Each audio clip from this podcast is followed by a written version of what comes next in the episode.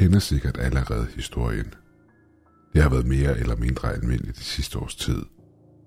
Pandemien raserede økonomien, og forretninger og butikker gik konkurs på grund af lockdown. Og jeg er så en af de uheldige, der befandt sig i den situation, ikke har nogen penge til den kommende måneds husleje. Der er ikke så meget at sige om mig selv. Jeg er en ganske almindelig fyr. Almindelig højde og vægt. Almindelig lille lejlighed og almindelige lorteregninger. Det var så lige indtil den lokale fastfoodforretning gik nedenom og hjem efter en måned uden indtjening. Så jeg gjorde som alle andre på det tidspunkt gjorde og begyndte at lede efter et nyt arbejde. Jeg sendte tonsvis af CV ud, tog til interviews og mistede mere og mere mod for hvert opkald jeg modtog. Jeg havde ingen specielle evner, der var efterspurgt. Jeg havde afsluttet high school og regnet med, at jeg skulle bruge resten af mit liv på at arbejde i lavt lønnet jobs og spille videospil. Men min redning kom ud af det blå, i en form, jeg aldrig havde regnet med. Jeg lod mig skrive op hos en jobagent i håb om, at de kunne hjælpe mig. Jeg gennemgik de sædvanlige procedurer med hensyn til at underskrive kontrakter, så de kunne sende mit CV ud. Og tre dage senere fik jeg et længe ventet opkald. Det er stort set det sædvanlige arbejde, fortalte min agent ved navn Sepp mig. Men det betaler godt. Jeg er på, svarede med det samme. Uden nogen form for opsparing og kun en halv tank benzin tilbage på bilen, kunne jeg ikke tillade mig at sige nej. Hvornår er interviewet, spurgte jeg. Der er ikke noget interview, svarede Sepp. De ønsker at snakke med dig over telefonen. Men efter hvad de har fortalt mig, så den accepterer, at jobbet er dit slags opkald. Det er da en smule underligt, svarede jeg. Hey mand, det er op til dig, om du accepterer, svarede Sepp. Det er en smule underligt, men som du fortalte, så er du desperat. Så jeg rykkede dig op på ventelisten. Det er helt sikkert penge under bordet, men jeg afbrød ham. Det er bedre end at gå sulten i seng, svarede jeg. Præcis, svarede Sepp. Så hold fast i det, men ring tilbage, hvis det er. I værste tilfælde skal du kun arbejde der, indtil du finder noget andet. Det gør jeg, forsikrede ham om. Og tak. Intet problem, svarede han. Jeg giver dem dit nummer. Så forvent et opkald inden for de næste par dage. Og med det lagde han på. Jeg gik i gang med at gøre rent i lejligheden, men nåede ikke længere end en tre minutter, inden min telefon ringede. Jeg løb for at nå telefonen, som jeg havde sat til opladning i soveværelset. Hallo, svarede jeg, i det jeg satte den op til øret. God eftermiddag. Er det her Mark, svarede en delikat feminin stemme i den anden ende af røret. Ja, det er det, svarede jeg. Perfekt, svarede kvinden. Mit navn er Anna, og jeg ringer til dig på vegne af min arbejdsgiver. Ud fra hvad jeg har fået fortalt, så leder du efter et job. Ja, det gør jeg, svarede jeg. Fantastisk, svarede Anna med entusiasme. Ikke ligefrem den typiske HR-stemme, men virkelig entusiasme, som om hun virkelig var glad for at høre det. Så hvordan kommer det til at foregå? Kommer jeg ud til en test eller noget i den stil? Nej, nej, svarede Anna uden tøven.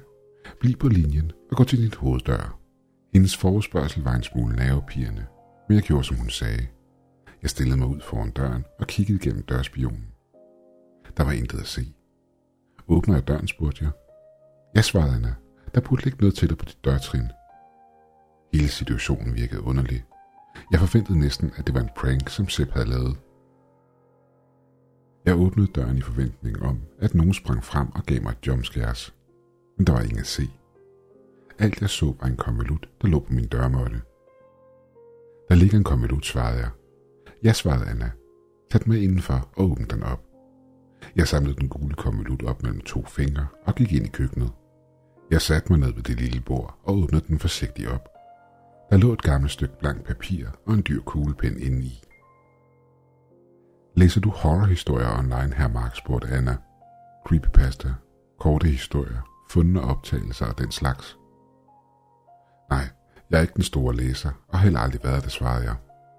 Så har du lidt, du skal researche, svarede hun. Jeg kunne høre på hende, hun var en smule skuffet. Så du vil have mig til at skrive horrorhistorier? Jeg kunne godt prøve, men jeg er ikke lige frem Stephen King. Nej, ikke horrorhistorier, har Mark svaret Anna. Jobbet består i at skrive regler. Frøken Anna, lad mig være helt ærlig over for dig, svarede jeg. Jeg er forvirret. Lad mig forklare, svarede Anna.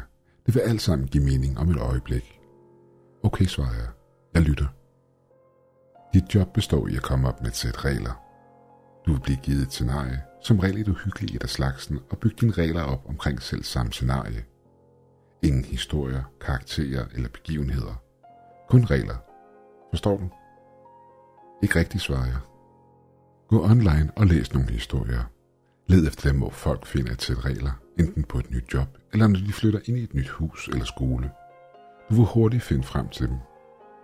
Læs dem og brug papir og pen til at finde på dine egne regler. Dine regler er færdige, læg dem tilbage i konvolutten og placer den på din dørmåtte. Du har indtil i morgen aften. Hvis konvolutten ikke er der på det tidspunkt, går vi ud fra, at du ikke er interesseret i jobbet. Okay, svarede jeg. Jeg giver det forsøg. Jeg havde ikke lige frem noget bedre at tage mig til. Hvad er scenariet, spurgte jeg. Den første er en test, svarede Anna. Så lav scenariet til, hvad du har lyst til. Vi ønsker at se, om du har det, vi leder efter. Men prøv at gøre det så uhyggeligt som muligt, svarede hun munter. Jeg skal gøre mit bedste, svarede jeg, mens jeg prøvede at fække min entusiasme. Sådan, det er den rette ånd, svarede Anna. Vi forventer store ting af dig. Jeg vil ringe til dig igen, når listen er blevet gennemgået og vurderet, og så kan vi snakke løn. Vi sagde farvel til hinanden og lagde på. Jeg lavede mig en kop kaffe og tog min bærbar frem og begyndte at researche. En hurtig Google-søgning afslørede hurtigt et skatkammer af historier, som Anna havde beskrevet, og lige så mange communities. Jeg gik i gang med at læse de mest populære historier, hvilket trak i langdrag, der ikke er den store læser. Men efter et par timer havde jeg en god idé om, hvad det var, hun ville have mig til at gøre. Nogle af historierne creepede mig en smule ud. Jeg er ikke horror-fan, men heller ikke en bange buks, så det kræver alligevel lidt for at creep mig ud. Ved midnatstid havde jeg valgt mit scenarie og skrevet de første sæt regler ned. De var hverken gode eller uhyggelige, så jeg gennemgik dem igen for at gøre dem endnu mere creepy. På det tidspunkt troede jeg, at jeg havde et skjult forfattertalent gemt i mig. Jeg kunne allerede se bøger med mit navn på sælge for mange penge. Men efterfølgende gik det op for mig, at det blot var mig, og jeg blot havde fundet et nyt formål efter måneder uden noget egentligt formål. Efter flere gennemgange af mine regler var jeg tilfreds med resultatet, så jeg skrev reglerne på papiret og lagde dem tilbage i konvolutten. Jeg så på klokken. Den var næsten 4 om morgenen, og det gik op for mig, at jeg havde været vågen i næsten 22 timer. Så jeg pakkede mine ting sammen og gik i seng. Jeg vågnede op omkring klokken 2 den efterfølgende dag, og besluttede mig for at lægge konvolutten ud foran min dør, som Anna havde instrueret mig i. Men jeg ville dog holde øje med den og se, om der kom nogen forbi for at hente den. Jeg var stadig overbevist om, at det hele bare var en prank, men jeg regnede med, at jeg ville få lidt for at give tilladelse til, at de måtte bruge pranken, så jeg ventede. Fem minutter blev til ti, så en halv time, så en time, men ingen kom. Selvfølgelig kommer der ikke nogen. Hvordan ville de også kunne vide, at den er der, hvis jeg ikke ringer til dem? Jeg var klar på at give op og ringe til Sepp, da min telefon ringede. Jeg genkendte nummeret med det samme. God eftermiddag, herr Mark, svarede Anna i den anden ende af røret. Goddag, svarede jeg. Listen er færdig. Hvornår sender I nogen til at hente den, spurgte jeg. Det er derfor, jeg ringer herr Mark. Listen er blevet vurderet, og min overordnede er yderst tilfreds med dit arbejde. Jobbet er dit. Hvordan? Hvor spurgte jeg forvirret, i det jeg åbnede hoveddøren og så konvolutten stadig lå der. Du starter i aften kl. 22. Jeg sender dig adressen om et øjeblik, svarede Anna og ignorerede mit spørgsmål. Vi glæder os til at se dig. Og med det lagde hun på. Jeg prøvede at ringe tilbage til hende, men opkaldet gik aldrig igennem. En mekanisk stemme fortalte mig blot, at nummeret ikke eksisterede. Kort tid efter modtog jeg en sms med en adresse, der lå cirka halvanden time væk. Jeg prøvede at ringe til det nummer, men det havde blot samme resultat. Hvis det ikke var creepy før, så var det det nu. Jeg vidste ikke, hvad det hele gik ud på. Jeg var klar til at ringe til Sef for at høre, hvad fanden det var, der foregik. Men inden jeg nåede så langt, lagde jeg mærke til noget, der ikke stemte overens. Konvolutten var placeret i midten af dørmåtten igen. Jeg samlede den op, imens jeg så mig rundt på gangen. Konvolutten føltes tykkere end tidligere. Da jeg åbnede den op, fandt jeg 300 dollars i den. Det lyder måske ikke af så meget, men i det øjeblik var det en redningskrans for mig. Så trods min egen dømmekraft ville jeg give det et forsøg. Jeg havde allerede fået 300 dollars ud af det, så det var helt klart et forsøg værd. Jeg handlede ind, fyldte min bil op og lavede mig en god middag og ventede på, at det skulle blive aften. Jeg forlod mit hjem i god tid, inden min vagt startede. GPS'en i min telefon fandt adressen med det samme og ledte mig ud af byen og ud til en øde landevej. Jeg kørte igennem et par små byer på vejen, men så næsten ingen andre biler. På et tidspunkt gik GPS'en mig væk fra de asfalterede veje og ind på en grusvej, der førte ind i en mørk skov. Alarmklokkerne begyndte at ringe i mit hoved, men jeg ignorerede dem, i det jeg troede, det stadig var en form for prank. Hvilket igen skubbede min paranoia et godt stykke tilbage i mit baghoved. Efter 10 minutters tid, hvor jeg var kørt igennem den mørke skov, så jeg noget imellem træerne. En treetagers bygning med et fladt tag og mørkelagt vinduer skød frem imellem træerne. GPS'en pegede i retningen af bygningen, i det jeg nærmede mig den. En høj betonmur med pigtråd trådte ud af mørket, i det jeg kom nærmere. Længere fremme blev jeg mødt af en tom parkeringsplads, så jeg parkerede bilen. Jeg var tæt nok på porten, jeg var kørt igennem, og så, at kæden hang løs. Forsigtigt steg jeg ud i bilen, imens jeg lod motoren køre, bare i det tilfælde af, at jeg skulle hurtigt væk herfra. Hey, I kan godt komme frem nu, råbte jeg ud den stille nat. Jeg ved, det her det er en prank, og I fik mig. Intet svar. Så jeg ventede et par minutter i håb om, at de ville give op og komme frem. Jeg var sikker på, at der var kameraer i de nærliggende buske, der kun ventede på at filme min reaktion. Men i stedet for blev et par minutter til 10, og intet skete. Pludselig fangede et gammelt skilt min opmærksomhed. Det kan ikke være rigtigt det her, tænkte jeg for mig selv. Jeg læste teksten på skiltet. Sunny Hill Asylum stod der skrevet, og under den selve adressen. Det her var stedet, jeg havde forestillet mig til mine regler. De havde sikkert adgang til min søgehistorik, tænkte jeg for mig selv. Jeg havde nok set navnet i en anden historie og ubevidst brugt det til mine egne regler. Jeg var halvt overbevist over min egen konklusion, men det fik ikke min voksne panik til at forsvinde. Hvis det her var et prank show, så var det virkelig dårligt udført. Jeg vidste ikke, hvordan jeg skulle fortsætte. Jeg var splittet imellem at sætte mig ind i min bil og køre hjem, eller gå indenfor og føle hele situationen til dørs. Jeg så mig omkring og så i skovens mørke noget bevægelse. Der var noget, men det var for hurtigt til at være menneskeligt. Det skød imellem stammerne og gemte sig i buskæset. Jeg kunne mærke kvalmen skyde op i mig, da jeg så den igen. Det afgjorde sagen. Jeg havde på ingen måde lyst til at blive og blive angrebet af et vildt dyr. Jeg hævde min telefon frem, i det jeg halvløb over til bilen. Jeg så på displayet klokken blev 22, og i samme øjeblik spruttede bilens motor, og kort tid efter døde den. Hvad fanden sagde jeg til mig selv en smule forvirret? Det var en skrammelkasse af en bil, men den havde ingen problemer, udover at den var gammel. Jeg kastede mig selv ind på førersædet og greb nøglen i et forsøg på at starte den. Motoren rumlede, men ellers skete der intet. En bevægelse i udkanten af skoven fangede mit blik, i det jeg skulle til at prøve igen. Men der var intet at se. Det var lige indtil noget kolliderede med døren i passagersiden af bilen, og glasgårdene væltede ind. Hvad fanden råbte jeg i panik? Men der var intet at se. Jeg vidste, at det hvert øjeblik ville komme tilbage. Med rystende hænder drejede jeg nøglen om igen, men motoren reagerede ikke. Jeg slog hånden i rettet i det, jeg bandede for mig selv. Pludselig ringede min telefon, hvilket forskrækkede mig. Jeg trak den frem og tabte den imellem sæderne. I det jeg prøvede at samle den op, ramte noget bilen igen. Jeg fik fat i telefonen og svarede på opkaldet panisk. Hjælp, råbte jeg ind i den. Herr Mark svarede Anna rolig stemme. Vi venter på dig indenfor. Er alt okay? Fuck, stammede jeg. N- noget angriber min bil. Jeg er fanget. Hør på mig, svarede Anna. Forhold dig rolig. Stig ud af bilen og løb indenfor. De vil ikke følge efter dig der. Hvordan ved du det, svarede jeg?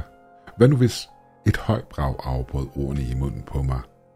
Noget ramte bagruden og sendte store revner tværs over vinduet.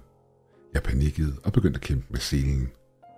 Stol på mig, råbte Anna i øret på mig og løb. Hun skulle ikke sige det til mig tredje gang. I samme øjeblik, jeg blev fri af selen, skød jeg ud af bilen og løb alt, hvad jeg kunne ind ad porten og op mod døren. Bag mig kunne jeg høre fodtrin, men på intet tidspunkt vendte jeg mig om. Jeg løb frem imod døren og kastede mig ind imod den. Men døren åbnede sig uden problemer, så jeg landede på gulvet med et brag. Efter at have ligget på gulvet og fået vejret, kunne jeg høre en stemme fra min hånd. Herr Mark, er du der stadigvæk? Klarede du den? Det var på en eller anden måde lykkedes mig at holde fast på telefonen i mit paniske løb. Displayet var dækket af revner, men telefonen virkede stadigvæk. Jeg løftede den op og svarede Anna. Jeg nåede indenfor. Jeg tror, jeg er i sikkerhed nu. Fantastisk, svarede Anna. Gå nu til tredje sal. Tredje dør på højre hånd, der finder du dit kontor. Hun lagde på, inden jeg kunne nå at stille nogen former for spørgsmål. Det gik op for mig, at det her ikke var nogen prank. Jeg var virkelig i fare. Jeg måtte væk herfra, men jeg kunne ikke komme til min bil, da de ting, der var derude. Så jeg besluttede mig for at gøre brug af min telefon og ringe efter hjælp. Men den var umulig at navigere i på grund af revnerne. Og efter et par minutter, hvor jeg havde trykket tilfældige numre ned, lykkedes det mig rent faktisk at ringe til alarmcentralen. Men opkaldet gik ikke igennem. Jeg besluttede mig for, at det bedste, jeg kunne gøre for at overleve det her, var at spille med. Måske ringede Anna igen, og jeg kunne fortælle hende, at jeg ikke ønskede at være med længere. Jeg gik hen til elevatoren og trykkede på knappen og ventede på, at den skulle komme. I det jeg så mig rundt, lagde jeg mærke til, hvor tomt det her sted var. Der stod et receptionsbord ved indgangen, men ingen til at betjene det. Jeg kunne se et sygeplejerskab igennem en høj glasdør, men der var ingen at se. Udover min egen vejrtrækning, var der ingen andre lyder at høre i bygningen. Det føltes som om, jeg var helt alene. Elevatorens dør åbnede, og jeg trådte indenfor og trykkede forsigtigt på knappen til tredje sal. Turen op var kort, men ikke kort nok til, at jeg endnu en gang dvælede ved mine egne tanker. Stedets navn, måden det så ud på, og skabningerne, der havde angrebet mig efter kl. 22. Intet af det gav mening. Jeg ønskede ikke at indrømme det, men jeg vidste præcis, hvad det var, der foregik. Jeg håbede blot, jeg tog fejl. Men da elevatordørene åbnede, og jeg ankom til kontoret og så skrivebordet med skærmene på væggen, gik det op for mig, at jeg desværre havde ret. Den lille gule lap papir afgjorde det for mig. Det her var scenariet, jeg havde fundet på. Med rystende hænder samlede jeg et lille stykke papir op og genkendte min egen håndskrift. Du må være den nye vagt, stod der.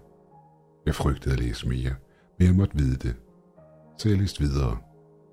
Beklager, jeg ikke kunne være der og træne dig op. Du vil uden tvivl kunne gøre brug af min viden om stedet her.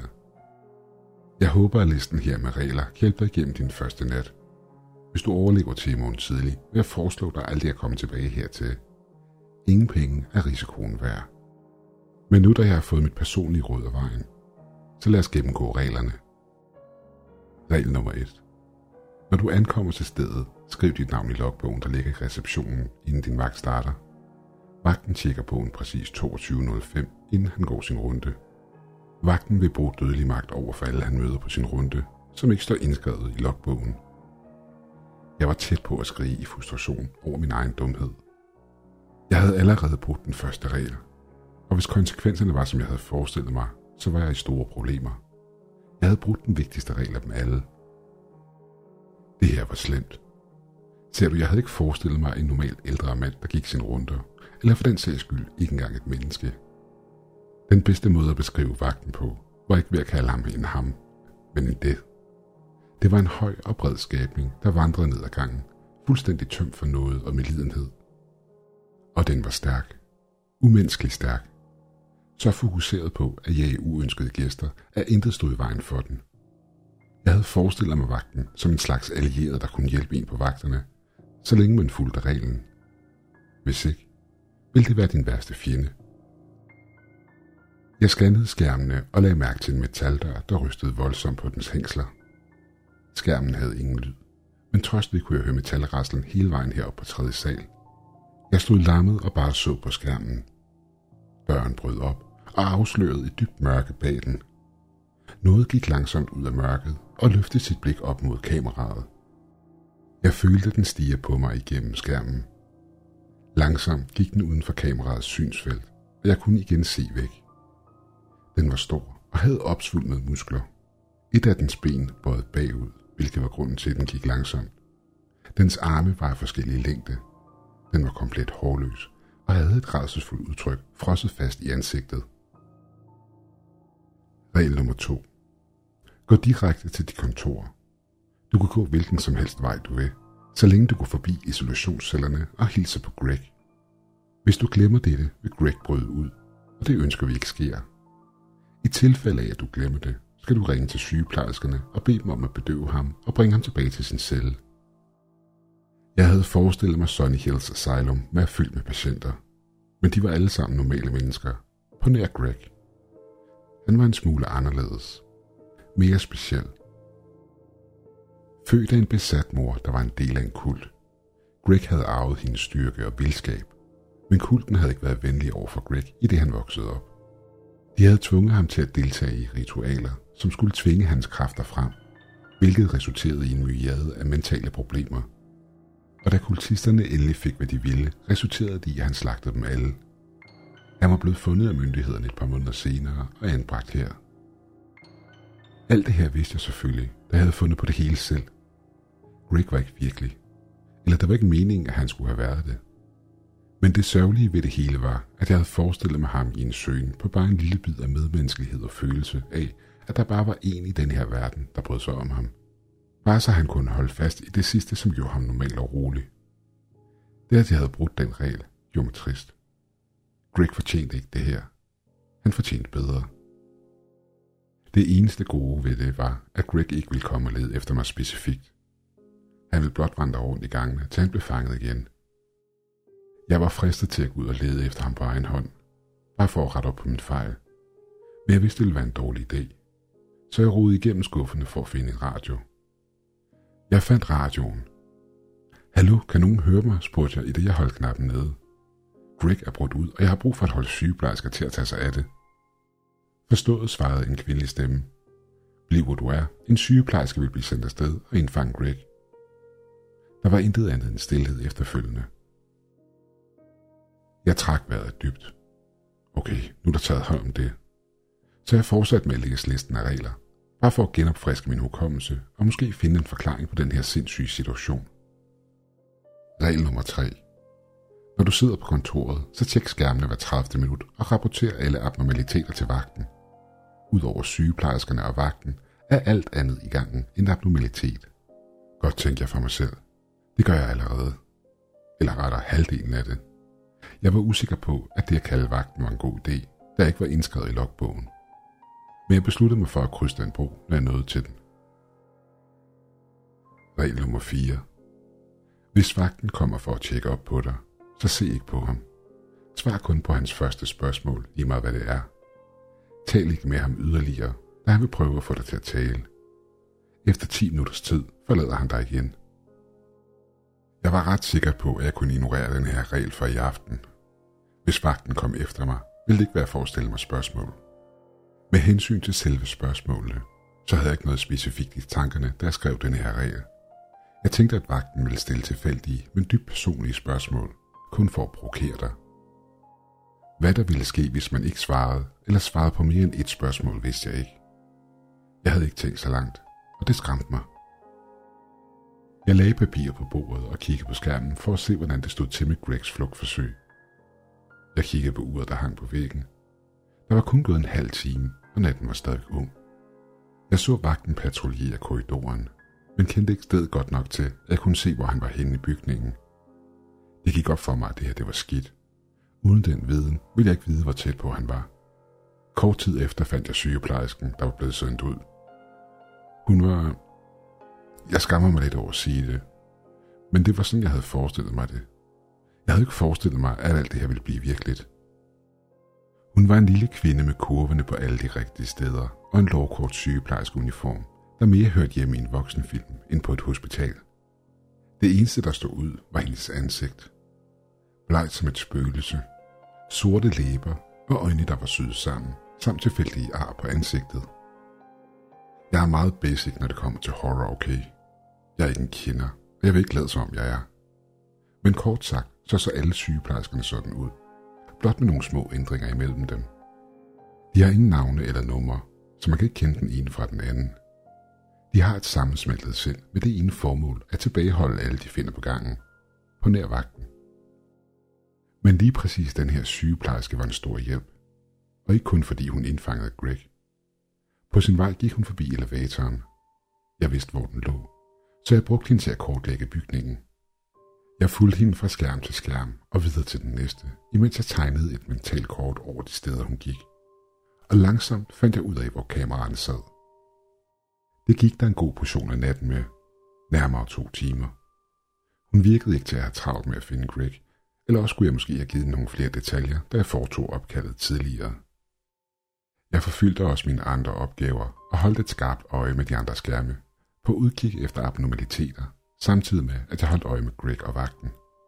Min opmærksomhed var strukket ud over det hele i et forsøg på at holde øje med alt det, der foregik, at jeg ikke lagde mærke til skærmen, der var blevet fyldt med statisk støj.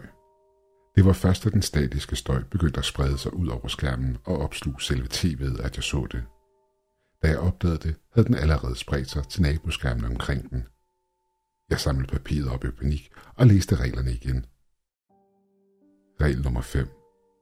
Ser du en statisk abnormalitet på skærmen, skal du kontakte IT-afdelingen og forlade rummet med det samme. Gå igennem bygningen i præcis 15 minutter. Efter det burde abnormaliteten være fikset. Det var dårlige nyheder. Jeg vidste, hvad den statiske støj ville gøre. Den ville sprede sig igennem rummet og opsluge alt på sin vej. Hvis den rørte mig, ville det, lad os bare sige, at det ikke ville være godt for mit helbred. Plus det, at den ikke ville stoppe med mit kontor. Den ville fortsætte med at sprede sig ud i bygningen, indtil IT-afdelingen tog sig af det. Jeg sprang op af stolen og greb radioen og gik imod døren. Jeg stoppede op med den ene hånd på håndtaget, imens jeg tænkte på, om jeg skulle foretage opkaldet herfra. Selv med den statiske abnormalitet, der bredte sig, så var rummet her stadig mere sikkert end korridoren. Jeg tog radioen op og trykkede knappen ind. Hallo, sagde jeg, imens jeg fundet med radioen. Jeg har brug for IT-afdelingen. Det er en nødsituation. Jeg prøvede på gang mere, inden nogen svarede. En træt stemme brød radioens stillhed. Den lød irriteret og en smule frustreret over at blive forstyrret. Hvad er problemet? spurgte en stemme. Det lød som en ung mand. En af skærmene er fyldt med statisk støj, stammede jeg nervøst, og nu spreder den sig ud rummet. Åh ja, svarede fyren, som han kede sig. Du kender proceduren for den her situation, ikke? Forlad rummet i 15 minutter, indtil der er taget hånd om problemet, ikke? Præcis, svarede stemmen. Jeg er på vej, og jeg håber I kan støde ind i dig på kontoret.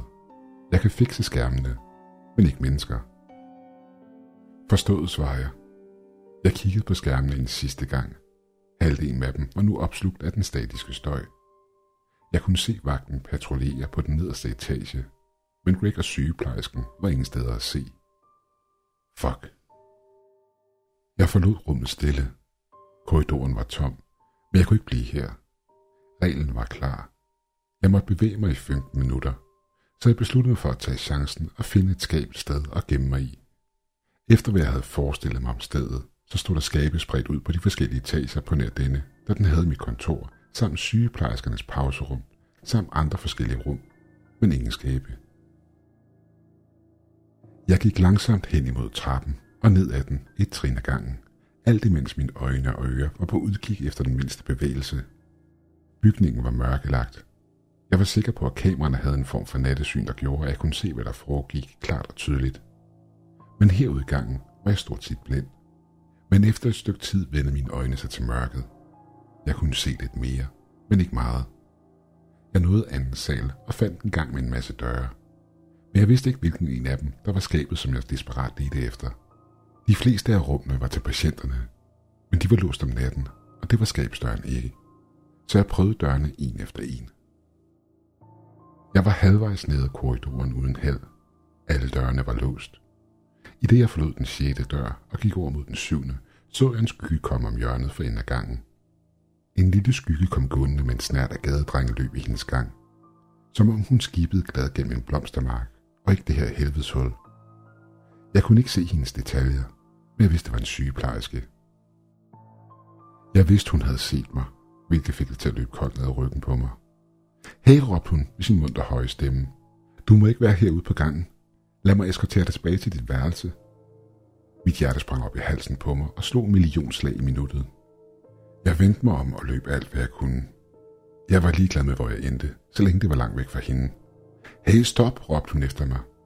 Jeg kunne høre hendes fodtrin mixe sig med mine i den tomme gang, i det hun løb efter mig. Løb ikke på gangen. Du kommer bare til skade, råbte hun efter mig. Lad mig være, råbte jeg tilbage, i det jeg nåede trappen og sprang fire trin ned ad gangen. Jeg er ikke en patient. Men det kan du blive, råbte hun tilbage. Jeg så mig tilbage, og så hun var nået frem til trappen. Hun var som en gepard på stive ider. Sammenlignet med hende var jeg en snegl på sovepiller. Hun for ned ad trappen og lukkede hurtigt mellemrummet imellem os med en frygtelig fart. Jeg nåede inden og besluttede mig for at sige fuck it. Enten brækkede jeg begge mine ben, når hun fik fat på mig, eller også ville hun få fat på mig lige meget hvad. Hvis jeg sprang, havde jeg det i mindst en chance. Jeg landede og rullede rundt. Heldigvis skete der ikke noget med mine ben, så jeg fortsatte, og ved næste trappeafsats gjorde jeg det samme igen. Denne gang landede jeg på mit ansigt og op imod væggen. Jeg havde ikke tid til at vurdere mine skader, da sygeplejersken landede lige ved siden af mig, så jeg løb. Hun taklede mig bagfra, i det jeg skulle til at springe ud fra den sidste trappeafsats. Hendes styrke var fænomenal. Det var nok til at sende os begge igennem luften, i det hun greb fat i mig. Jeg nåede at vende mig rundt i sidste øjeblik, og endte med at lande ovenpå hende, så hun tog faldet for mig. Men det slog fuldstændig luften ud af mig. Så, så, sagde hun med en sukkersød stemme, i det hun skubbede mig af. Jeg rullede væk og satte mig på knæ, i det jeg hjælpeløst hæv efter vejret. Du er jo kommet til skade, sagde hun. Jeg sagde jo til dig, at du skulle løbe på gangen. Imellem mine tårer af frygt så jeg op på hende. Hun rejste sig op uden problemer og trak en kanyle frem. Her sagde hun og pegede kanylen imod mig. Jeg forsøgte at kravle væk fra hende, men jeg vidste, at jeg ikke kunne slippe væk. Det her vil hjælpe dig til at falde til ro, og så finder vi et værelse til dig. Prøvede jeg at sige, men jeg havde ingen luft i lungerne. Hun trådte på min fod for at stoppe mig og lænede sig ind over mig. Med sin frie hånd greb hun fat i min med en sådan kraft, at jeg troede, hun havde brækket mit håndled. Jeg kunne ikke komme fri fra hendes greb. Nålen rørte min hud og var klar til at bryde igennem den og ind i min blodåre. Men et dyrisk skrig stoppede hende. Vi stoppede begge to og så ned ad gangen og så Greg vælte imod os. Inden nogen af os kunne nå at reagere, slog han sygeplejersken væk. Hun fløj ind i væggen med en sådan styrke, at det efterlod et mærke i den. Shit, Greg er stærk. Stærkere end jeg havde regnet med. Han rakte ned og fik fat i mit ben. Jeg blev løftet op, så vi var i øjenhøjde med hinanden. At hænge omvendt med hovedet nedad, alt imens mine lunger stadig hæv efter luft, fik mig næsten til at skide bukserne af skræk. Hey, stor fyr, hvad så? fik jeg fremstammet. Rick stoppede op, mens han stirrede på mig. Han tiltede sit hoved og stirrede på mig som et vildt dyr, der undersøgte sit bytte. Døj, ven, spurgte han. Hans stemme var dyb og grov, men jeg kunne føle varmen i den. Ja, fik jeg fremstammet. Jeg er en ven. Gør mig ikke noget, okay? Greg så forundret på mig over mit svar, uden at gøre mine til at sætte mig ned. Jeg var bange for, at han ikke forstod mig, og måske ville dræbe mig som svar. Men hans læber begyndte at forme sig til et smil. Ven, råbte han med glæde. Greg har ven. Han hoppede op og ned og viftede med armene, så jeg fløj rundt som en kludedukke. Greg har ven. Greg Hoven, sang han med glæde, det han sænkede mig ned på gulvet en smule hurtigt. Jeg kunne mærke min hals og skulder tage slaget. Heldigvis ikke alvorligt. Greg slap mit ben, og jeg rejste mig en smule forslået op. Hvad er navn, ven? spurgte Greg forventningsfuldt. Det tog mig et øjeblik at forstå, hvad han sagde, da han ikke talte rent. Mark, svarede jeg, da jeg endelig forstod, hvad han sagde. Mark, råbte Greg tilbage. Mark, ven. Tæt nok på, store fyr, svarede jeg. Selvom jeg burde have været mere bange for ham i situationen, så var jeg det ikke. Trods hans udseende, så var Greg virkelig en rar person. En person, som livet bare havde behandlet uretfærdigt. Greg, Mark, lege, råbte Greg, men blev afbrudt. Sygeplejersken taklede mig ud af det blå og sendte mig i gulvet. Jeg har spillet fodbold i high school, og tro mig, jeg er blevet taklet af store fyre før. Men det var intet i sammenligning med hende. Jeg tvivler på, at en professionel spiller kunne takle mig så hårdt. Jeg landede et par meter væk, nu også med brandmærker tilføjet til listen over skader. Jeg så op. Sygeplejersken stod ansigt til ansigt med Greg. Ikke skade ven, råbte han til hende. Hans vilde udbrud rørte hende ikke på nogen måde. Hun trak kanylen frem, og jeg tænkte for mig selv, at det havde bare været bedøvelse til en elefant, hun havde i den. Greg prøvede at slå ud efter hende igen, men hun dukkede som en fart og ynde, der kom bag på mig. Hun greb hans arm og forsøgte at holde ham i ro. Greg svang sin arm op og holdt hende mod loftet. Hun mistede sit greb og faldt ned på gulvet. Hvor stærke er de her freaks, tænkte jeg for mig selv, og hvor sejlivet er det lige. Sygeplejersken rejste sig, som om intet var sket, og sprang op på ham. De to slogs vildt i gangen, men de virkede begge til at være lige stærke, og der var ingen klare vinder. Det gik op for mig, at mens de to slås, var der ingen, der holdt øje med mig. Så jeg besluttede mig for, at det her det var min mulighed for at komme væk. Jeg kravlede væk på alle fire, men deres vilde kamp nåede mig, så jeg rejste mig op og løb. Jeg måtte dukke mig for slag og spark, og på et tidspunkt fløj sygeplejersken ind i væggen ved siden af mig, i det jeg nåede et hjørne. Jeg følte min hud krybe sammen, da jeg så ned på hende, og hun rakte ud efter mig. Heldigvis greb Greg fat i hende og trak hende ind imod sig.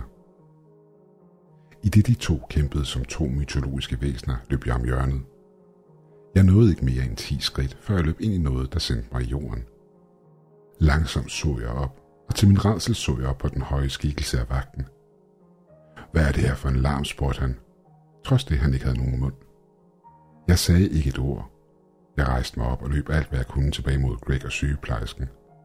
Stop, råbte vagten bag mig, inden han satte efter mig. Heldigvis var han ikke så hurtig som sygeplejersken, men lå stadig bag mig. Greg og sygeplejerskens kamp havde nået receptionen, og jeg fandt ham i gang med at smadre hendes hoved ned imod bordet i receptionen. Identificer dig selv, gentog vagten bag mig. Jeg besluttede mig for at sige fuck it og løb over imod udgangen. Til verden udenfor, der var mindre fyldt med den galskab, der flød igennem bygningen her. Jeg vil starte min bil og køre væk uden at se mig tilbage. Men kun et par skridt væk fra døren greb vagten fat i kraven på mig. Han trak mig tilbage med en sådan kraft, at jeg kort mistede vejret, alt imens han lavmændt mumlede et eller andet for sig selv. Mark, råbte Greg, i det vagten gjorde sig klar til at smide mig ned på maven. Jeg så et glimt af Greg. Han havde kanyler stikkende ud over alt på kroppen, og de var alle trykket ned. Han bevægede sig langsomt, og hans øjne var sløret. Han løb imod vagten og slog ham væk. Vagten ramte væggen med et brag. Løb, råbte Greg og greb mit ene ben. Vend, vær sikker. Og med det kastede han mig igennem vinduet. Jeg fløj igennem det og landede på jorden udenfor i en regn af glasgård. Gregston havde været hjælpsom i forhold til at formode den forestående fare, men det havde ikke været godt for min krop. Jeg var godt gennembanket. Mit ansigt og hænder var ubeskyttet, så de var dækket af en masse små snit, min mine ben gjorde ondt efter at være blevet brugt som en kludedukke. Jeg lagde mig på jorden for at få vejret, inden jeg igen var tvunget til at bevæge mig. Efter et par minutter hørte jeg et højt brag inden for bygningen, og det gik op for mig, at det var Greg. Bedøvelsen havde endelig fået buk med ham. Snart fulgte lyden af hans krop, der blev slæbt hen ad gulvet. Jeg ønskede at rejse mig op og løbe ind for at hjælpe ham, men jeg vidste, det ville være det rene selvmord.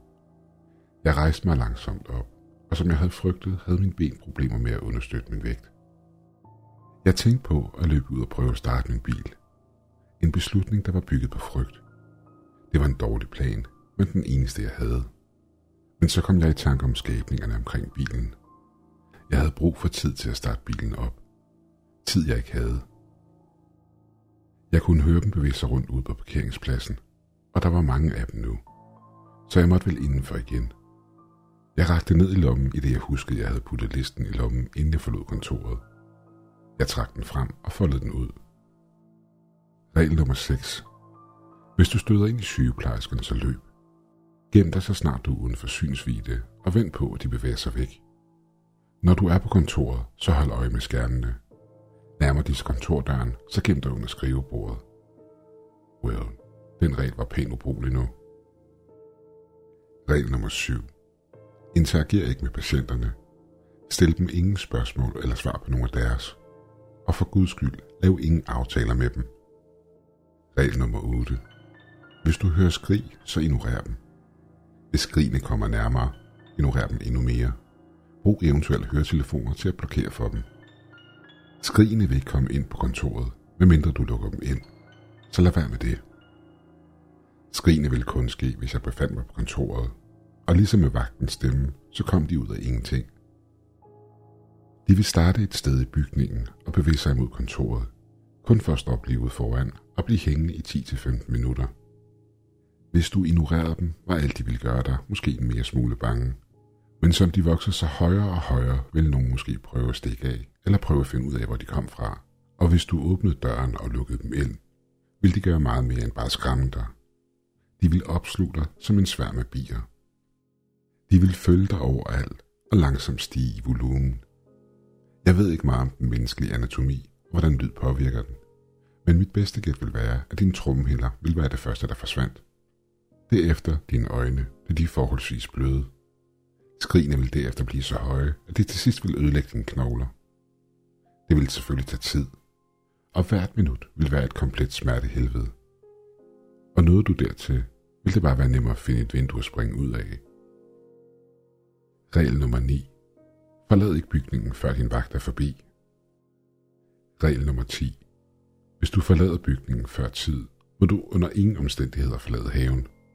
Så hurtigt som muligt, som du kan, kom indenfor igen. Alle døre og vinduer vil være låst, så kald på vagten, og han vil lukke dig ind. Jeg lod et dybt suk undslippe. Jeg havde ingen intentioner om at forlade haven, da jeg ikke havde den store lyst til at se, om jeg kunne løbe fra skabningerne i skoven. Men jeg kunne heller ikke kalde på vagten eller bryde ind igennem et af vinduerne, uden at vagten ville blive alarmeret af lyden. Det eneste alternativ var igennem kælderen. Hvis det at være udenfor var slemt, og det at være indenfor med sygeplejerskerne værre, så var kælderen på et helt andet level. Jeg stod lidt og tænkte for mig selv om, hvad jeg skulle gøre, da en stor sten på størrelse med en vandmelon faldt ned fra himlen og landede lige ved siden af mig. Hvad helvede råbte jeg for mig selv, i det jeg gik over mod kælderen. Flere sten kom flyvende, alle store nok til at knuse mig. Væsnerne i skoven var åbenbart blevet utålmodige og ville gøre det af med mig på den ene eller den anden måde. De var bange for at komme ind i haven på grund af vagten. Det var jeg sikker på. Det gik op for mig, at de brugte lyd til at sigte efter mig, da de ikke kunne se mig på grund af hegnet. Jeg nåede siden af bygningen uden at blive ramt og fandt lugen, der førte ned til kælderen. Den var låst. Fuck, tænkte jeg for mig selv. Det at skrive og finde på regler gjorde, at jeg havde glemt at tilføje et sæt nøgler, der kunne bruges overalt. Jeg troede, jeg var løbet tør for held, lige indtil en stor sten landede ved siden af mig med tung bum. Jeg stillede mig på lågen og trak vejret dybt, inden jeg gjorde mig klar til at udføre min plan. I sigter af helvede til at råbe jeg ud i nattemørket. Ordene havde knap nok forladt min mund, inden jeg så stenene flyve over hegnet. Jeg nåede kun lige at flytte mig, inden stenen ramte lågen med en metallisk lyd. Men intet skete. Den var stadig låst. Er det alt, jeg har, råbte jeg højlydt. De småsten greb jeg med den ene hånd på ryggen. Endnu en sten kom flyvende og ødelagde lugen ned til kælderen. Tak, taber, råbte jeg, i det jeg bevægede mig indenfor. Luften, der invaderede min næse, stank af rådenskab og muk. I loftet hang der en lyspære, men lyset fra den blev dæmpet af et tyk lag støv. Jeg kunne knap nok se en hånd foran mig, og min ben ville ikke skynde på mig, så jeg humpede mig frem med den ene hånd på væggen, alt imens jeg ledte efter udgangen. Kælderen i sig selv var enorm, og små gange løb på kryds og tværs, samt mystiske rum, der ændrede sig selv hver nat. Det at finde vej hernede vil altid være svært, lige meget hvor mange gange man gjorde det. Men ingen normal person ville ønske at være hernede mere end en gang. Men det værste ved det hele var, at jeg aldrig havde forestillet mig, hvad der specifikt var i disse mystiske rum. Så de kunne indeholde hvad som helst. Halvvejs ned ad gangen dukkede det første rum ud af mørket. Jeg bevægede mig langsomt over imod det. Jeg havde mest af alt lyst til bare at gå forbi det, men jeg vidste, at udgangen kunne være derinde, så jeg måtte løbe risikoen. Mine hænder foldede sig om det kølige metal på dørhåndtaget, og jeg åbnede langsomt døren op. Dørens hængsler skreg ud i gangen, i det jeg åbnede den og kiggede indenfor. Rummet var stort og meget varmere end gangen. Jeg tog et forsigtigt skridt indenfor, klar på at løbe ved den mindste tegn på fare. Væggene på begge sider af rummet var fyldt med koverrør, der krydsede hinanden på kryds og tværs. Og foran mig stod et bæst af en kedel, der næsten havde brændt sig igennem sit brændsel, der opvarmede hospitalet. Jeg rakte mine hænder frem og trådte nærmere, da jeg først nu havde opdaget, at mine fingre var kolde. Det var først, da jeg kom tættere på, at jeg lagde mærke til manden, der lå og sov i en stol, der stod ved siden af kedlen. Forskrækket trådte jeg et skridt tilbage og lod et gisp undslippe. Manden åbnede sine øjne og gned søvn ud af dem, inden han så direkte på mig. Åh, endelig, sagde han med en hæs stemme. Endelig har de sendt noget frisk brændsel herned. Hvad, udbrød jeg. Men han svarede mig ikke. Han rejste sig blot fra stolen, åbnede kedlen og rodede lidt i gløderne, inden han vendte sig op imod mig. Kom nu, sagde han utålmodigt. Hop ind. Du vil få varmen derinde, og så vil kulden være væk. Hans stemme var så beroligende, at jeg ikke tvivlede på ham. Han lød ikke som en af de her skabninger, det her sted har affødt. Han lød mere som en far, der talte til sin søn. På et øjeblik forsvandt alt fornuft fra mit sind, og jeg følte mig koldere, end jeg nogensinde havde følt før. Jeg tog et skridt frem. Så endnu et. Og så endnu et mere. Alt imens mandens beroligende øjne kiggede på mig.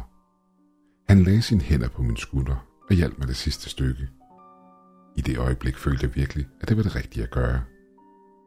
Og jeg er 100% sikker på, at en person, der ikke havde været så viljestærk som jeg selv, ville brænde op i kedlen. Men den nat havde jeg set en masse lort, og det havde ændret mig. Selvom jeg var under indflydelse af manden, så var der en lille del af mig, der kæmpede imod. Da jeg kom nærmere kedlen, så jeg, at gløderne ikke var kul, men forkullede knogler. Du er der næsten, sagde manden, imens han skubbede mit hoved frem. Uden nogen advarsel vendte jeg mig om og slog en albu i hovedet på ham. Han trådte fortumlet et par skridt tilbage, inden han faldt om på gulvet. Jeg løb alt, hvad jeg kunne hen imod døren, der havde lukket sig bag mig, i det jeg var trådt ind i rummet. Jeg sprang igennem luften, skulderen først, i et forsøg på at åbne den. Det eneste problem var bare, at døren åbnede indad, så jeg landede fladt på gulvet, alt imens smerten skød igennem min skulder. Kom så ind i kedlen, råbte den gamle mand. Jeg så mig tilbage og så, at han var tilbage på sine fødder, med en jerndrager i den ene hånd. Jeg rejste mig op og åbnede døren, og nåede med nød og næppe at undgå hans forsøg på at spide mig med jerndrageren. Hans skrøbelige udseende viste sig at være løgn. Så meget blev klart, da han ramte metaldøren i stedet for mig og penetrerede den uden problemer. Jeg spildte ingen tid og løb ned ad gangen, i håb om at finde udgangen, inden jeg blev forvandlet til menneskelig brændsel. Jeg kunne høre den ældre mand eftersætte mig, i det han havde fået sin jerndrager fri af døren. Et T-kryds kom imod mig længere fremme, og jeg besluttede mig for at dreje til venstre. 10 meter længere fremme så jeg en blindgyde. Jeg vendte mig om og nåede med nød og næppe lige at undgå den gamle mands forsøg på at spide mig endnu en gang. Jeg fortsatte med at løbe. Denne gang havde han lidt større problemer med at frigøre jerndragen fra væggen. Så heldigvis for mig kom han bagud. Jeg rundede et hjørne og kom ud af hans synsfelt og blev mødt af endnu en dør. Uden at tænke mig om, åbnede jeg den. Jeg ville gemme mig for ham, inden han nåede frem. Jeg sank sammen op ad døren. Den her nat var ved at udvikle sig til noget, jeg ikke kunne håndtere. Alt jeg ønskede var bare at falde sammen på gulvet og aldrig rejse mig igen. I det jeg faldt mere til ro og fik min vejrtrækning under kontrol, gik det op for mig, at kulden i min krop var væk, og varmen fra min udfoldelse bredte sig ud min krop. Hallo? Jeg kunne høre nogen kalde ligge ned ad gangen. Det her sted gav bare ikke op. Jeg ventede ikke for at se, hvad det var, der havde kaldt. Jeg sprang op, åbnede døren og løb ud på gangen. Der er du jo, brændsel, råbte den gamle mand, i det han kastede sig frem imod mig. Det var på det her tidspunkt, at jeg lagde mærke til, at han sigtede dårligt. Han ramte ved siden af og gennembordet i stedet for en af sygeplejerskerne, der åbenbart havde fulgt efter mig. Mere brændsel, råbte han, i det hendes krop ramte gulvet. Jeg løb og så mig over skulderen i et splitsekund. Den gamle mand lå i front efterfuld af en håndfuld sygeplejersker, der alle havde kanyler i hånden. Jeg havde håbet på, at de ville bedøve ham. Så havde jeg en mindre at tænke på. Men det skete selvfølgelig ikke. Herre, ikke løb på gangen. Vi kan finde et passende værelse til dig, råbte sygeplejerskerne. Deres skrig ekkoede bagfra og skubbede mig frem trods min udmattelse og sorg. Vi løb tilfældigt igennem de snode gange af kælderen, og jeg åbnede hver en dør på min vej i håb om at finde udgangen i en af dem. I et af rummene så jeg et krematorie. Rummet var fyldt med borgere, der var dækket af laner, der skjulte rådne og oppustede kroppe under dem. Bagerst i rummet var selve krematoriet, men det så ud som om det havde været i brug længe. Jeg så ikke flere detaljer, da kroppen pludselig rejste sig op og løb imod døren. En sygeplejerske råbte bag mig og prøvede på at takle mig. Jeg dukkede mig, og hun fløj hen over hovedet på mig og ind i armene på et af dine. Hurtigt lukkede jeg døren. Skrig af smerte lød fra sygeplejersken, og lyden af syg nydelse lød fra Line. Men jeg blev ikke for at finde ud af mere. Jeg fortsatte med at løbe. Endnu en dør, endnu et mysterie. Selv et stykke væk kunne jeg under døren se de vivlende tentakler af ren mørke vifte rundt i luften. Min hånd greb håndtaget, i det jeg løb forbi, og jeg hiv døren op bag mig. Et hurtigt blik over min skulder afslørede tentaklerne far ud og grib fat i to af sygeplejerskerne, inden de blev halet ind i rummet, efterfulgt døren, der smækkede i af sig selv. Nu var der kun to sygeplejersker tilbage og den gamle mand. Men tre var stadig for mange, og jeg kunne måske løbe et par minutter mere. Jeg havde brug for at ryste dem af mig, inden jeg kollapsede helt. Jeg nåede endnu et kryds og løb til venstre og kom ud af deres synsfelt. Lidt længere fremme kom endnu et kryds, og jeg drejede skarpt til højre og fandt en dør, jeg åbnede forsigtigt. Intet råbte af mig eller angreb mig, så jeg gik ud fra, at jeg var forholdsvis sikker. Jeg pressede mit øre imod døren og lyttede. Der var intet at høre. Jeg var sluppet fra dem. Jeg faldt sammen på gulvet og hæv grådigt efter vejret. Rummet, jeg befandt mig i, var bedre oplyst end gangen, og rundt omkring stod skabe med flasker og kasser. I midten af rummet stod et gammelt rusten operationsbord med et ødelagt ovenlys og et bord med medicinske instrumenter på. Langsomt gled mit blik op, og redselen fyldte mig. Det første jeg så var en hånd, der stak ud fra bordet. Hånden var spændt fast til bordet, men det var ikke det værste. Et par skræmte øjne stirrede på mig ud fra mørket og så direkte på mig. Jeg kravlede hen til bordet på alle fire og løftede mig op. Kvinden, der var bundet fast til det, prøvede at skrige, men hendes mund var gækket til. Alle hendes lemmer var bundet fast til bordet, og hun bar den samme lille uniform, som sygeplejerskerne gik med. Jeg gør der ikke noget. Jeg prøvede at få hende til at falde til ro. Jeg er ikke en af de der freaks. Jeg er fanget her ligesom dig. Vær helt stille. De leder efter mig udenfor, viskede jeg til hende. Hun nikkede med hovedet, og jeg trak stoffet væk fra hendes mund. Hendes bryst rejste sig hurtigt op og ned, idet hun trak vejret dybt. Men hun sagde ikke en lyd. Tak, viskede hun stille til mig. Please få mig ud herfra. Sygeplejerskerne kan komme tilbage hvert øjeblik, det skulle være. Jeg begyndte at bearbejde knudene omkring hendes fødder, men de var for stramme. Da det gik op for mig, at jeg kunne løste dem, var en hjælp, undersøgte jeg et lille bord ved siden af, for at se, om der var noget, jeg kunne bruge til at få en fri med. De fleste af værktøjerne var rustne, men jeg fandt en skalpel, der så ud til at være skarp nok. Hvad sker der? Hvordan er du havnet her, spurgte jeg, imens jeg skar i rebet. Jeg så en annonce i avisen, der stod de lige efter sygeplejersker til nattevagter. Så jeg kom her for at tjekke det ud. Og inden jeg vidste af det, blev jeg overfaldet af den her høje, ansigtsløse ting. Kort tid efter kom sygeplejerskerne og bedøvede mig, og så vågnede jeg op her. Hun fortsatte med at tale, men da jeg var så koncentreret om at skære rebene over, hørte jeg ikke så meget af det. Jeg fangede dog lidt. Hendes navn var Charlotte, og hun havde sagt sit job op på hospitalet på grund af pandemien, fordi hun havde været bange for at blive smittet. Men hun ønskede stadig at hjælpe folk, så hun havde let efter et job, hvor hun kunne hjælpe de ældre eller handicappede.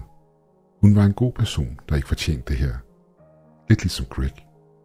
Hvilket gjorde, at jeg ville se det her til ende. Men jeg kunne ikke lægge flere kræfter i, da jeg var bange for at skære hendes håndled.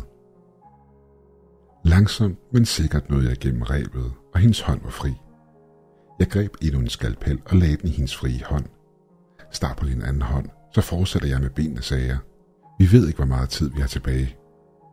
Okay, svarede hun med en smule bekymring i stemmen. Hun greb skalpellen og gjorde, som jeg havde bedt hende om. Jeg begyndte at skære på rebet, der var om hendes venstre ben. Forhåbentlig var vi færdige samtidig og kunne i fællesskab arbejde på det sidste reb. Tid har det med at være forskruet, når du er fuldstændig stresset ud. Et sekund kan strække sig til flere timer, og timerne kan smelte sammen og føles som et sekund. Jeg var hurtigt færdig med hendes ben og så op. Hun havde stadig et stykke vej med hendes reb, så jeg fortsatte på det andet ben. Pludselig knæede døren bag os, og rent instinktivt slap jeg skalpellen og gemte mig under bordet. Jeg kunne høre Charlotte blive forskrækket og prøve at skynde sig, hvilket resulterede i, at hun skar i sig selv. Jeg kunne høre hendes gråd og råb om hjælp, i det sygeplejersken trådte ind i rummet.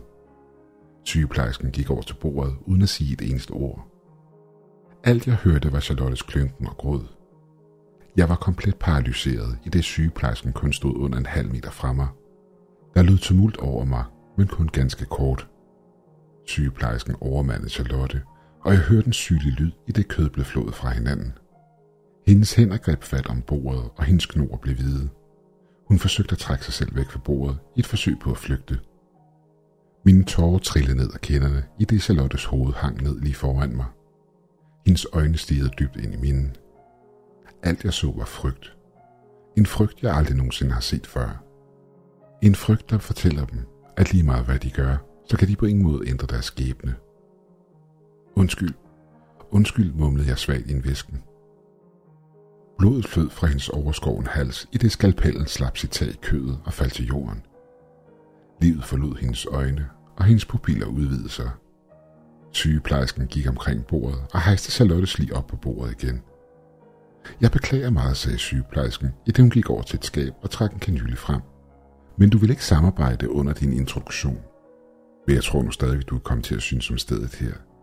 Du vil arbejde sammen med herr Greg, selvom han kan være en mundfuld. Men for det meste, så er han harmløs. Hun fyldte en kanyle med forskellige væsker. En svag melodi undslap hendes læber, i det hun begyndte at nynne for sig selv. Det her var min chance for at undslippe. Jeg er ked af det min Charlotte, men der var ingen grund til at risikere mit liv for et lig. Heldigvis havde sygeplejersken efterladt døren åben, så jeg kravlede langsomt på alle fire hen imod den.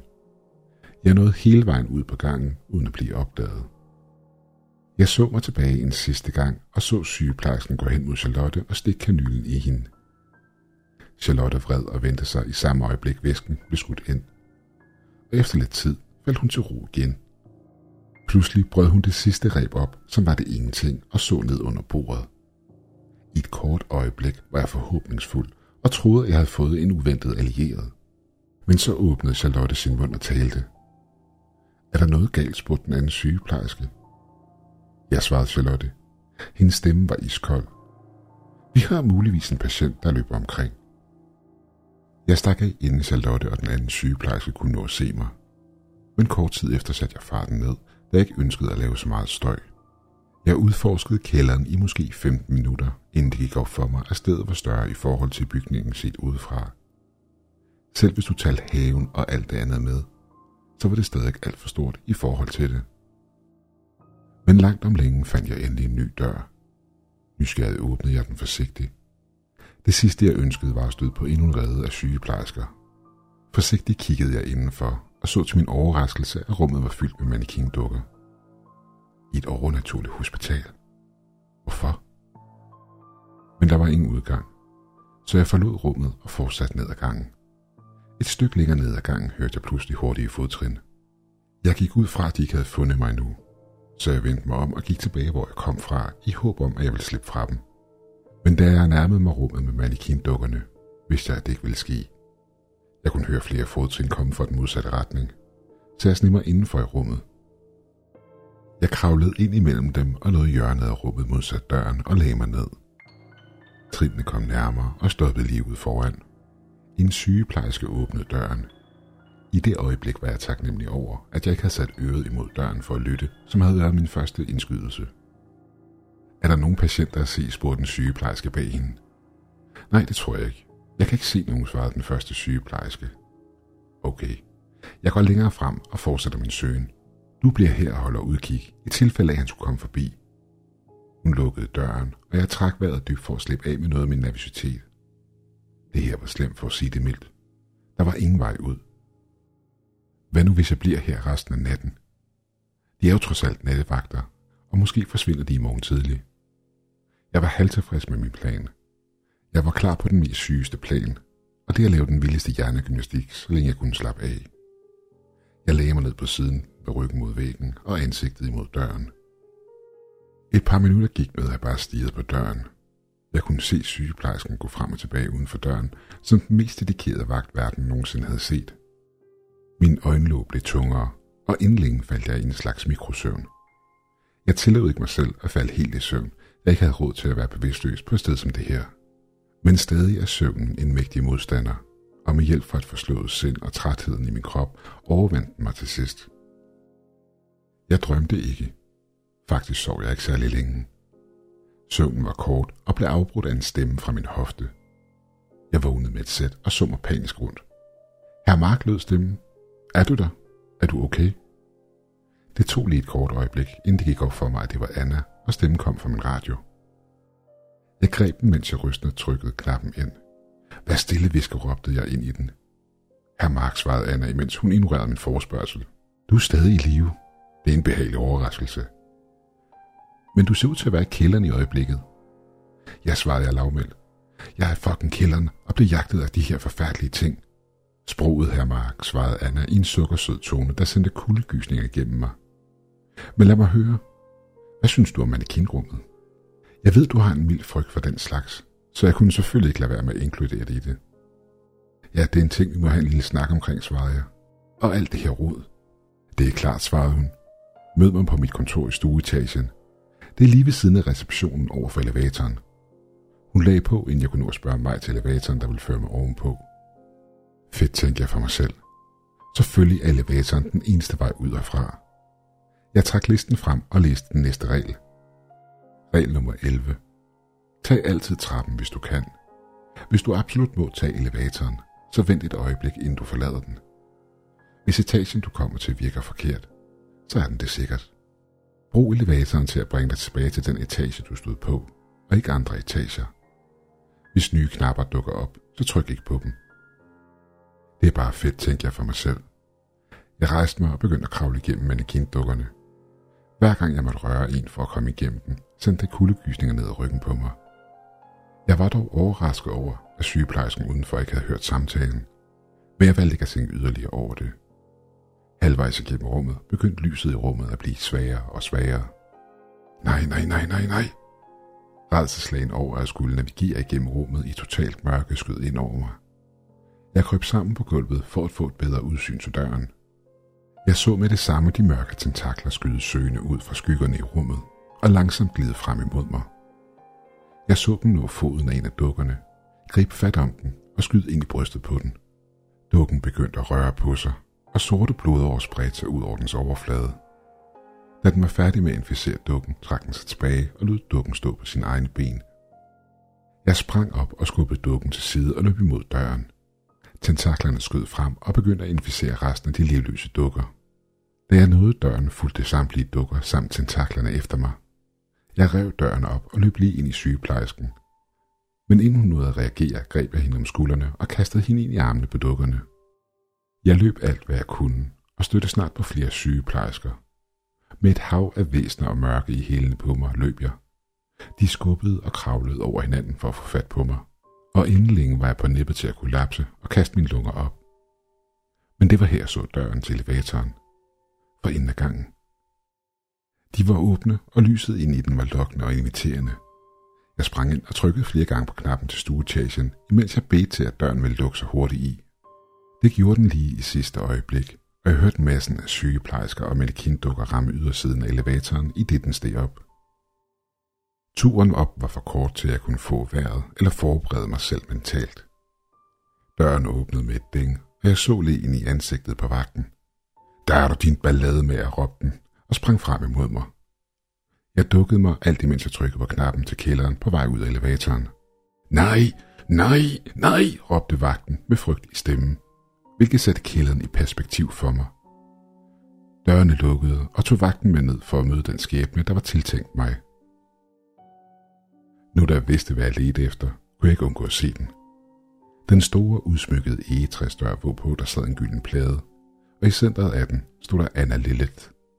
Kunne det være mere tydeligt, tænkte jeg for mig selv, i det jeg bankede blidt på døren. Kom indenfor, herr Mark, svarede Anna indenfra. Jeg trådte forsigtigt indenfor.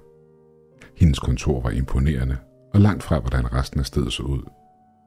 Et stort vindue bag hende lod månelyset skinne ind og kaste et svagt lys over hendes ansigt. Sæt dig ned, herr Mark. Hun gestikulerede til stolen foran hende.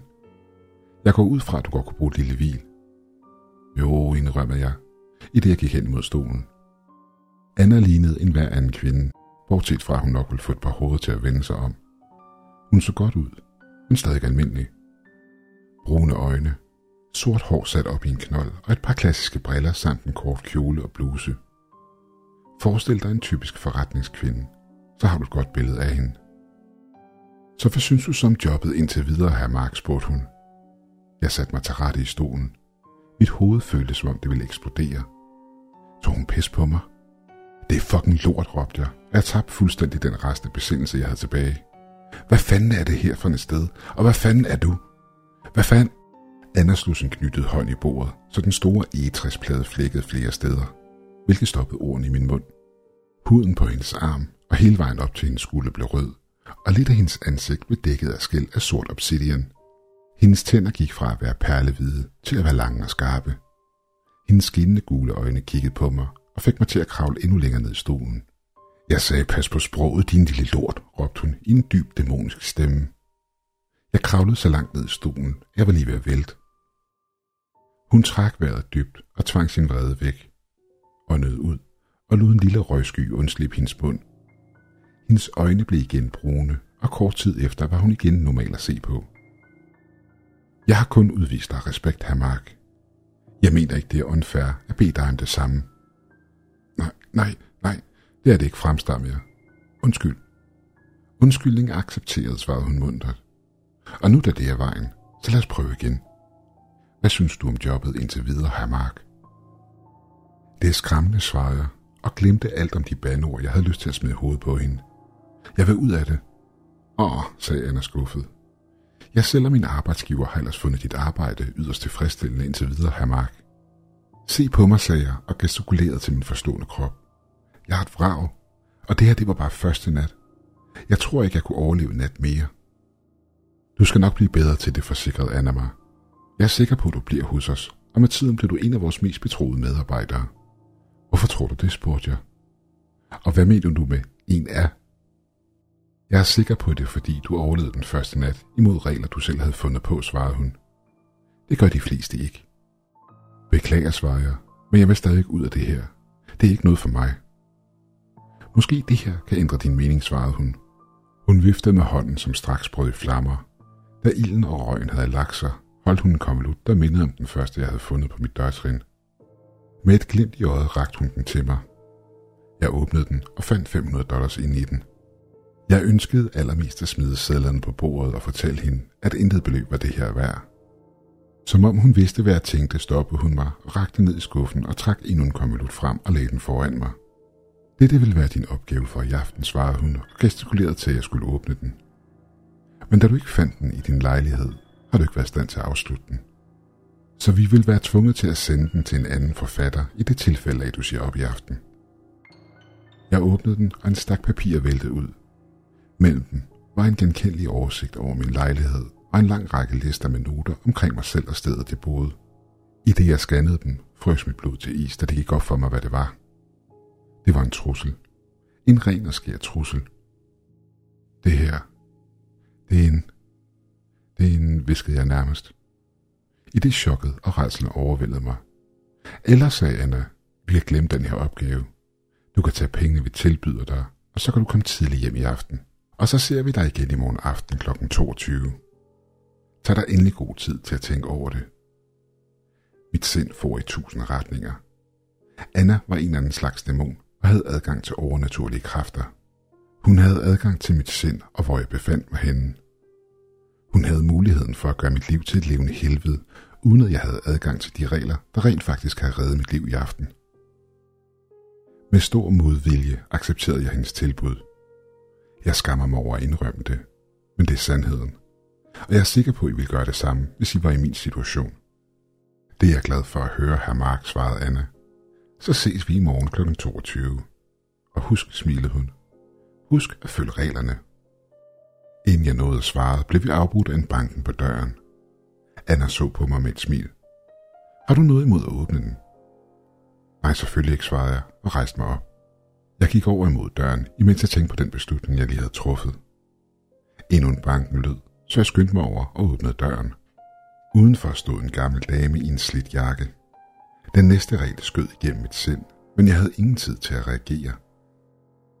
Regel nummer 12. Martha vil banke på din dør en gang imellem. Luk hende kun ind, hvis hun bærer på en bakke med småkager. Hun vil tilbyde dig en, men tag kun dem, der er chokoladestykker i.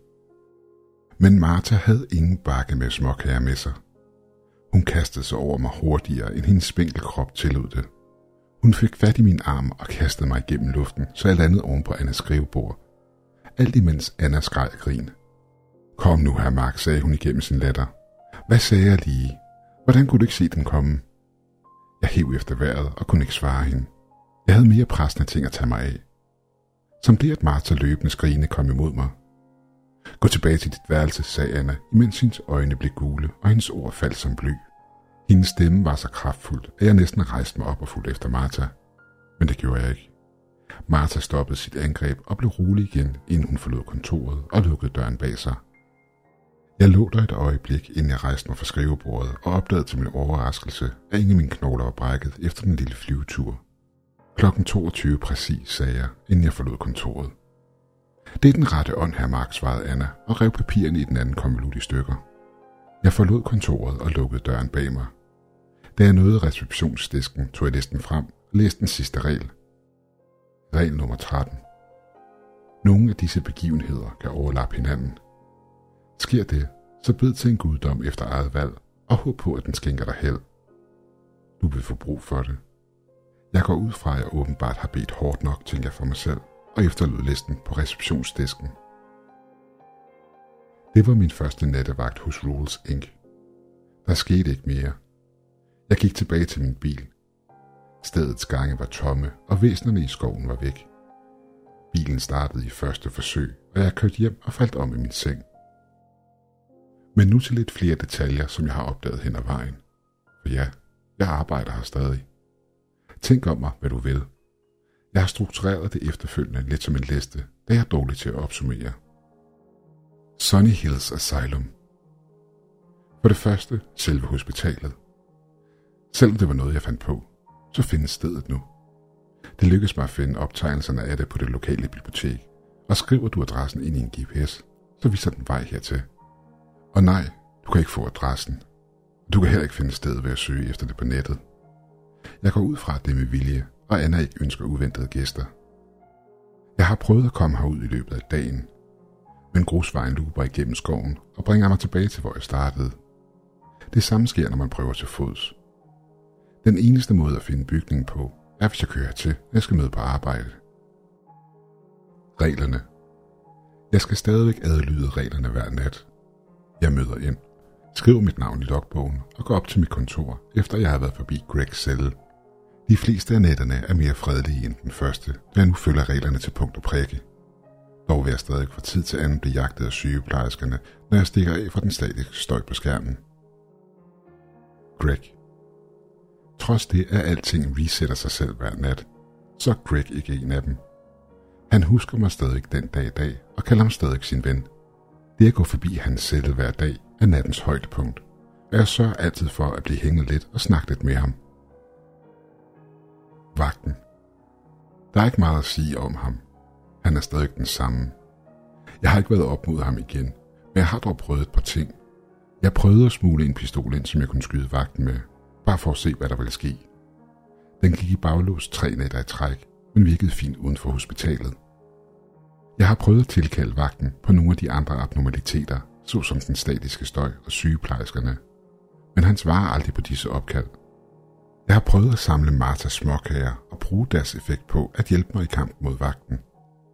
Hvis mit navn står i logbogen, slår han ikke tilbage, men siger ting som, du er blevet bedre, og med den fart så ender du med at tage mit job. Men hvis mit navn ikke står i bogen, slår han tilbage, så sindssygt som det lyder. Vi ødelagde engang hele receptionen, inden jeg måtte trække mig tilbage og løbe væk. Jeg er ikke så meget, som gav ham et blåt mærke på det tidspunkt. Jeg er næsten sikker på, at intet kan skade ham. Martha og hendes småkager. Jeg ser hende fra tid til anden, og når hun kommer med kager, så tager jeg kun dem med chokolade i, som reglen foreskriver. Der er som regel en eller to, resten er med rosiner, og tro mig, de smager fantastisk. Men af ren nysgerrighed, så tog jeg også en med rosiner. Hun grinede ondskabsfuldt og gik sin vej. Jeg smuldrede den og spiste en lille krumme af den, i det jeg troede, de var forgiftet. Jeg har aldrig forestillet mig noget omkring småkagerne, kun at det var en slags test. Martha havde rosiner og folk, der elsker dem. Men det viste sig, at rosinkagerne var fyldt med ting fra sygeplejerskernes rum, hvilket betød, at Martha sniger sig ned i kælderen for at stjæle fra sygeplejerskerne. Hun er en hardcore bedstemor, men kan ikke læse labelsene og putter tilfældige ting i kagerne. Dårlige bivirkninger indtil videre er kvalme, blødning fra kropsåbninger, eksplosiv diarré og tilfældige kropsdele, der visner og falder af, og mange, mange andre. De er aldrig dødelige, men det er sikkert kun på grund af, at jeg tager de små mængder. Sygeplejerskerne. De er nok de mest interessante ting på det her sted. Det har jeg ikke forestillet mig ret meget omkring dem. Så hvor kommer de fra, og hvor forsvinder de hen, når de er færdige? Det fortalte Anna mig. Sygeplejerskerne bor i deres rede i kælderen, når der ikke er brug for dem. De kommer altid op via elevatoren, og jeg ved ikke, hvor mange der er af dem. Men et gæt vil være omkring ca. 50 stykker. Plus minus et par stykker, der nogle gange dør. Ikke alle sygeplejerskerne er skabt lige. Det kommer ind på deres opgave. De kan være lidt over det normale eller sindssygt stærke. Greg har altid tre aktive sygeplejersker, der han nogle gange dræber dem. Patienterne. Udover Greg og Martha er stedet fyldt med patienter. Og ud fra stedets størrelse vil jeg gætte på, at der er hundredvis af dem. De fleste af dem virker til at være normale, men der er et par stykker af dem, der skiller sig ud. De vil prøve at tale til dig og stille dig personlige spørgsmål. Og lige meget hvor meget du prøver at lyve, så vil du altid svare sandt på deres spørgsmål. Når de så kender dig godt nok, vil de tilbyde dig en handel. Modtag dit største ønske i bytte for, at du bytter plads med dem. Og hvordan ved jeg så det? Jo, trods mit kendskab til reglerne, svarede jeg ved et uheld på en af patienternes spørgsmål. Min eneste redning var, at mit største ønske var at slippe væk fra stedet her, hvilket ikke kunne ske, hvis jeg byttede plads med patienten. Så jeg blev reddet af et paradoks. Prøver i marken. Min første nat var en af dem. Jeg har haft mange efterfølgende. Anna giver mig som regel et heads up ved slutningen af min vagt, sammen med en adresse. En adresse, jeg skal nå inden den efterfølgende aften. Når jeg er på stedet, skal jeg lade som om, jeg er den rutinerede veteran, der er på vej ud og lærer den nye op i, hvordan man overlever. Der er ingen mening bag, hvilke regler, der skal testes. Mit bedste gæt er, at de bliver valgt tilfældigt. Men disse test har åbnet mine øjne op overfor, at der findes mennesker, der skal leve efter de regler, jeg skriver. Så lige siden har jeg prøvet at gøre dem så nemme som muligt. Dog stadig sådan, at de overlever dem. Ellers tager andre forfattere bare over og skriver værre regler og fordømmer flere mennesker. Anna. Min interaktion med hende har været begrænset af åbenlyse grunde. Jeg er altid forsigtig omkring hende efter den første nat, mere så jeg ikke oplever et af hendes udbrud igen.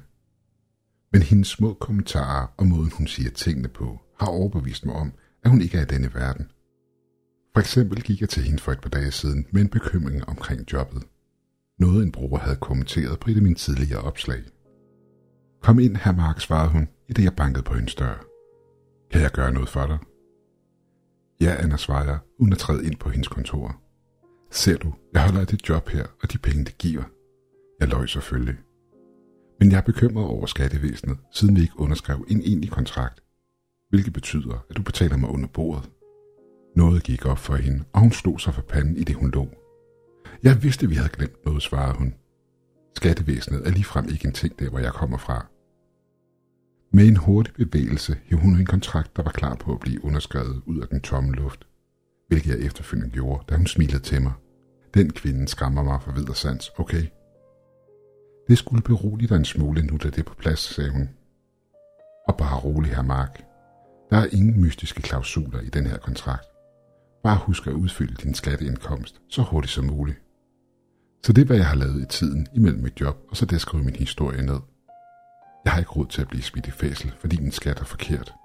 Men også fordi jeg har en stærk mistanke om, at skulle det ske, vil den fæselcelle komme med et sæt regler, der ikke er skrevet af mig. Så hvis du nogensinde finder et sæt regler på det nye job, eller det nye sted, du flytter ind, så beklager jeg virkelig,